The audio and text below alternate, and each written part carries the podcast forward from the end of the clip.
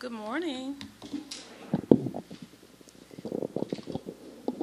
Our calendar tells us that uh, the first day of fall would be Thursday, but I'm beginning to believe that it's already here. So, um, let us pray. God, we just thank you for this beautiful day that you've blessed us with. It's a little dreary, but there's still light. And Lord, let us be the light as we go forward and as we encounter each and every person along our path. Let us be a light to someone. Father, I just ask that you will come into this space, be present.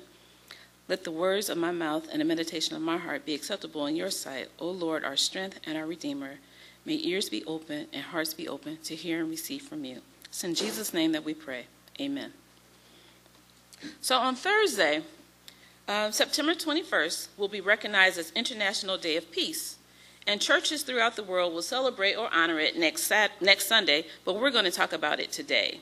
And so each year, the International Day of Peace is observed around the world on September 21st, and the United Nations General Assembly has declared this day um, and devoted it to strengthening the ideas of peace through observing 24 hours of nonviolence and ceasefire. And never has our world needed peace more. This year's theme is Actions for Peace, our ambition for global goals. It is a call to action that recognizes our individual and collective responsibility to foster peace. And fostering peace contributes to the realization of the Sustainable Development Goals, and achieving the Sustainable Development Goals will create a culture of peace for all. The United Nations Secretary General Antonio, Antonio Guterres said, Peace is needed today more than ever. War and conflict are unleashing devastation, poverty, and hunger, and driving tens of millions of people from their homes. Climate chaos is all around, and even peaceful countries are gripped by gaping inequalities and political polarizations. This is a direct quote from the United Nations website, so don't say, I saw that on the website, because you will because that's where I got it from. All right. So, knowing that International Day of Peace was coming up, naturally my thoughts were to craft a message around that. And I was thinking that the focus this year was going to be more on world peace and providing opportunities to engage in peaceful practices to promote world peace. However, they are focusing on peace as an individual to lead to the greater picture, and so therefore our message today will follow suit. The title of today's message is Peace Practitioner. As I thought about a sermon title, I kept thinking about the word practitioner. A practitioner is a person, two, trying to do this and do this at the same time. A practitioner is a person actively engaged in an art, discipline, or profession, especially medicine. And we are engaged in the art and or discipline of peace.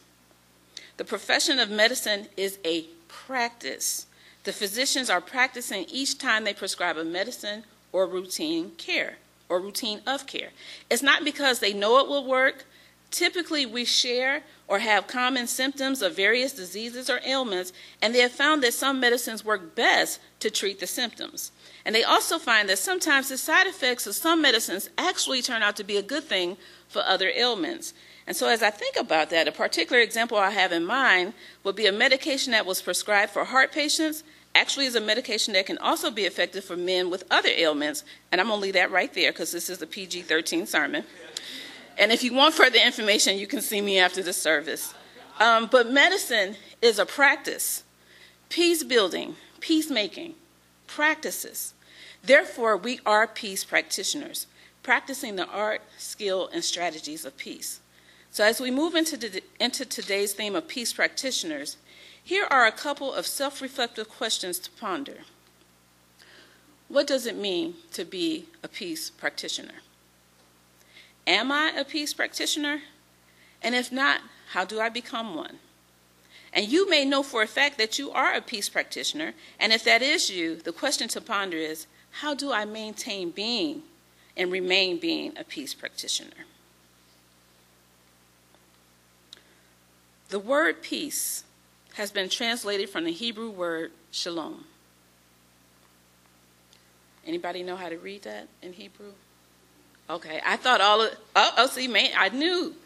Maynard is a man of all kinds of knowledge and wisdom. Um, the word peace has been translated from the Hebrew word shalom, which is derived from the Hebrew root word shalom. Shalom is to be at peace, to be in covenant with peace, to restore, to make whole. And then shalom is well being, wholeness, completeness, tranquility. I often use the word shalom because it's also a greeting for arriving or departure. And I use it a lot when I'm writing emails, the, especially in the Christian community. I'll end with shalom. And if I'm talking to somebody outside of the Christian community, I'll just use the word peace. But well being is to be well, for one soul to be well, to be at peace with oneself. And as we discuss the word peace, let's take a moment to look at John 1 and 27, where Jesus said to the disciples, Peace I leave with you, my peace I give you. I do not give you as the world gives, and do not let your hearts be troubled, and do not be afraid. But I was also reminded of the foretelling of Jesus' birth in Isaiah 9 and 6, when it was announced that he would be called Wonderful Counselor, Mighty God, Everlasting Father, Prince of Peace. If I were to take a moment and study the examples left for us to identify peace, understand peace, and most of all, mimic peace, because after all, we were created in his image and are expected to live according to his statutes, which include living a life of well being, harmony, and peace. The Prince of Peace was born so that harmonious relationships with God, with one another, and with ourselves would be restored. And so I'm in agreement with Sarah. That last song talked about restoration.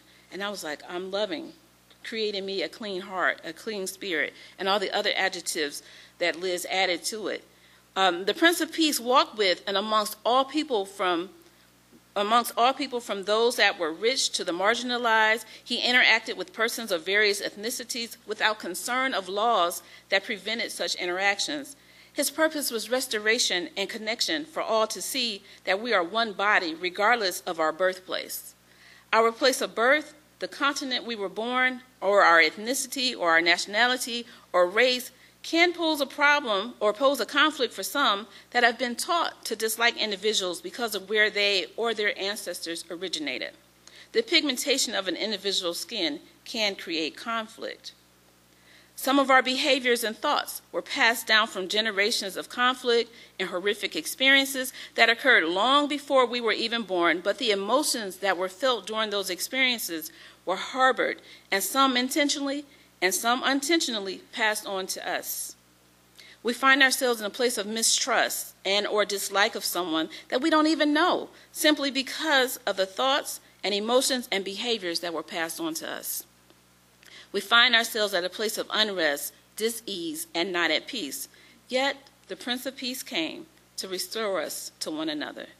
The restoration with one another begins when we fully embrace and embody the life and teachings of Jesus Christ, when we fully embody and embrace the gift of his peace. While Jesus walked the earth, there were some, including the disciples, that missed some of the teachings and examples of peace and well being. And when it was time for Christ to join the Father at the right hand, he said to the disciples, I leave you peace, my peace I give you. My friends, when we find ourselves resting in a state of uneasiness and there is not peace with our neighbor nor with ourselves, we have to reach out to the Holy Spirit to fill us and to guide us on this journey of peace.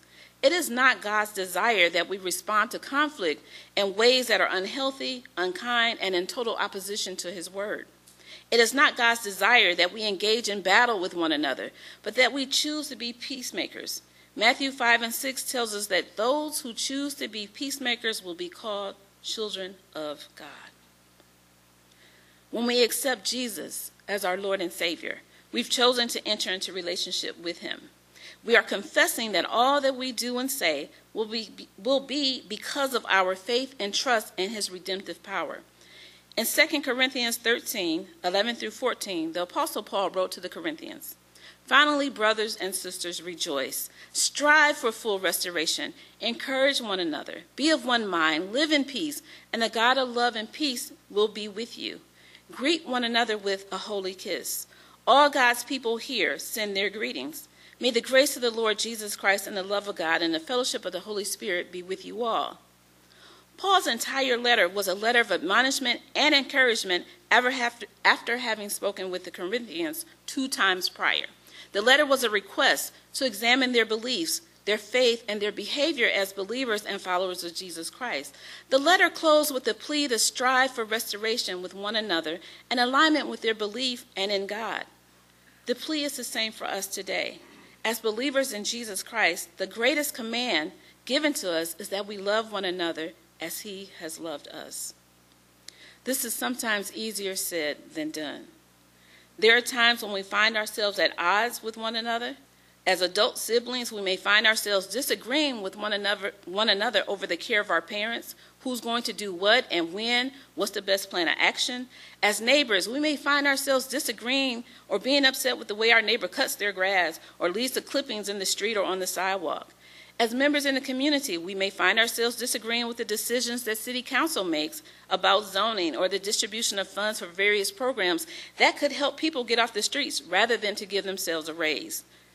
There are so many things that we may find ourselves upset with one another about and may be guilty of letting some things fester and get old and rot on the inside until it begins to seep on the outside.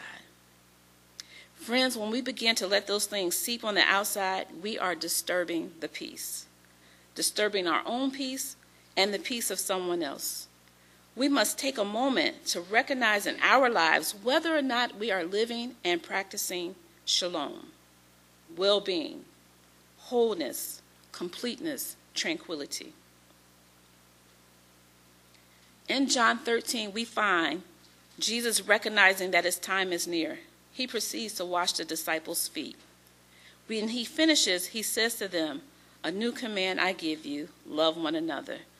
By this, everyone will know that you are my disciples if you love one another. Here's another statement that is not only one of identification, but one of restoration. By loving other, by loving one another, others will know that we are followers, believers, and disciples. By loving one another, we are connected and restored one to the other. My friends, we have a mandate upon our lives to be peace. We are to make peace, demonstrate peace, encourage peace, share peace, and pass the peace. Peace is more than just confessing that you are a peacemaker. You have to believe and know in your innermost, deepest part of your inner being, in your heart, that God is peace and that Jesus is the Prince of Peace. So that when you are suffering and you call on the Prince of Peace, the Holy Spirit answers you and meets you in your time of need. And an example of the Holy Spirit meeting us in our time of need can be found in Psalm 34, verses 1 through 9. Throughout that psalm, God's peace is exhibited um, verse 4 David said, He sought the Lord, he heard him, and delivered him from all of his fears. That's peace. Deliverance is peace. How good it feels when we cry out to the Father and He hears us. It's like crying out to your earthly parent when you're hurt or needed assistance, and you call your mom and dad and you hear them say, Yes, what is it? The safety and security in their voice was assurance and disappearance of fear. In verse 6, there was a poor man that cried out. The Lord heard him and saved him out of all his troubles.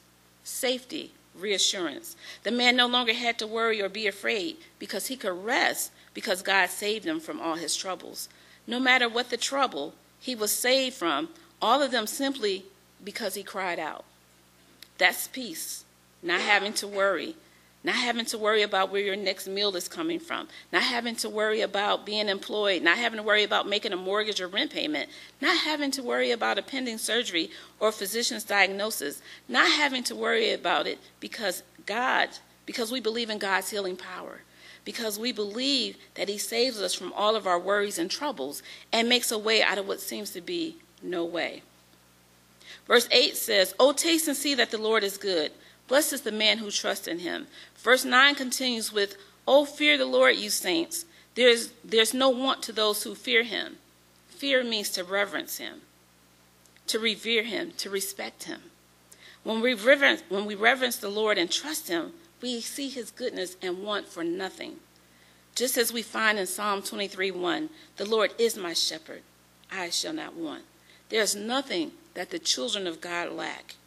He desires restoration with us. He desires that we act like David and call out to him. He desires to bless us and grant us peace, but we must do our part. Our relationships are reciprocal.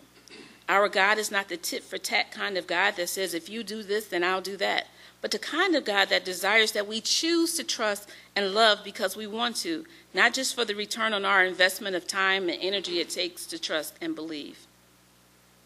In our relationships with others, we do certain things because we want them, because we want to. We want them to know how much we love them. We choose to make them happy. Our relationship with God should be no different. We choose we should choose to make him happy. We should choose to do the things that will bring him joy, such as loving and trusting him, keeping his statutes and loving our neighbor as he loves us. In doing this, the peace that will flow in our hearts and out of our hearts unto and onto others. Our speech will be different, our actions will be different. We will walk and talk with the peace of God that transcends all understanding. Others will look at us and will want to know, How are you so peaceful? How are you so unbothered by the foolishness that goes on in this world? It will simply be because you know the one that has control over all situations, and when we call out to him on our behalf, on behalf of ourselves, on behalf of our neighbors, and on behalf of our world, things can and will change. Praying on behalf of others and the world are a part of our mandate to practice peace daily. It's my prayer that each of us will be intentional on our spiritual journey to share Christ with others in our daily exercise and our daily exhibition of his peace in our lives. Seek God for peace in, our li- in your life. Ask him to give you what you need to be demonstrative of his love and peace and begin sharing him with others. In the words of God found in Numbers 6 24 through 26, may the Lord bless you and keep you. May the Lord make his face shine upon you. May the Lord turn his face towards you and give you peace. I'm going to ask you to join me in a word of prayer. Gracious and Heavenly Father, we thank you, O Lord, for being who you are and for being in our presence on today. Gracious Lord, we thank you for goodness, for your goodness and your mercy. We thank you, O Lord, for your Son, the Prince of Peace, who left us this gift of peace. We are grateful for the Comforter, the Holy Spirit, who gives us what we need when we need it. We thank you, O Lord, for your foresight, knowing and meeting our need of a Savior. We thank you, O Lord, for meeting us right where we are. O Lord, someone stands in the need of a miracle. Someone stands in the need of a renewed life in you. Someone is seeking restoration and connection. O God, hear our prayers today. Lord, for healing, strength, and renewal. Lord, strengthen us in our physical bodies, strengthen us in our faith. Make us strong so that we can walk tall and stand firm on your word and your promises of eternal life. Lord, fill us where we're empty. Some of us are running on fumes because we pour and pour and pour out until we are empty and we don't take the time to refill and refuel. Fill us, O Lord, so that we may continue to pour. Fill us up so that we may pour from the overflow. Lord, hear our prayers today as we pray for our families, our friends, our church family, and communities. Make your presence known so that we may be examples of peace and can turn our families, communities, and the world around one person at a time. Lord, we seek you now on behalf of those that have prayers embedded deep in their hearts. I ask that you hear and heed to their quiet call to you. In Psalms, in Psalms 34, you met the need of David you met the need of the poor man. We believe that you will meet our needs also. And because we know you are our shepherd, our Jehovah Jireh, all our needs are met. We thank you in advance for blessing us in a mighty way. We desire to be instruments of peace. We desire to be peace practitioners, and we seek to follow your lead as we walk daily the path set before us. We walk as we walk the walk and talk the talk. Grant us wisdom so that our words are indicative of our belief and faith so that the peace of God is evident to all that we encounter. We thank you, God, for the blessings bestowed and those yet to come. Hear our prayer, O Lord, as we crowd in adoration, confession, thanksgiving, and supplication. It is with praise, glory, and honor we seek thee and thy blessings upon us. In the name of Jesus we pray, giving you all the glory and the honor. Amen. As I go to my seat, the song of response is Let There Be Peace on Earth. And as members of the Anabaptist community, this song is a daily reminder that God has created us to be peace. And as you sing along, please allow the words to fill you, to rest within you, to rule and abide in your hearts as you go forth to love and serve the Lord. Peace be with you.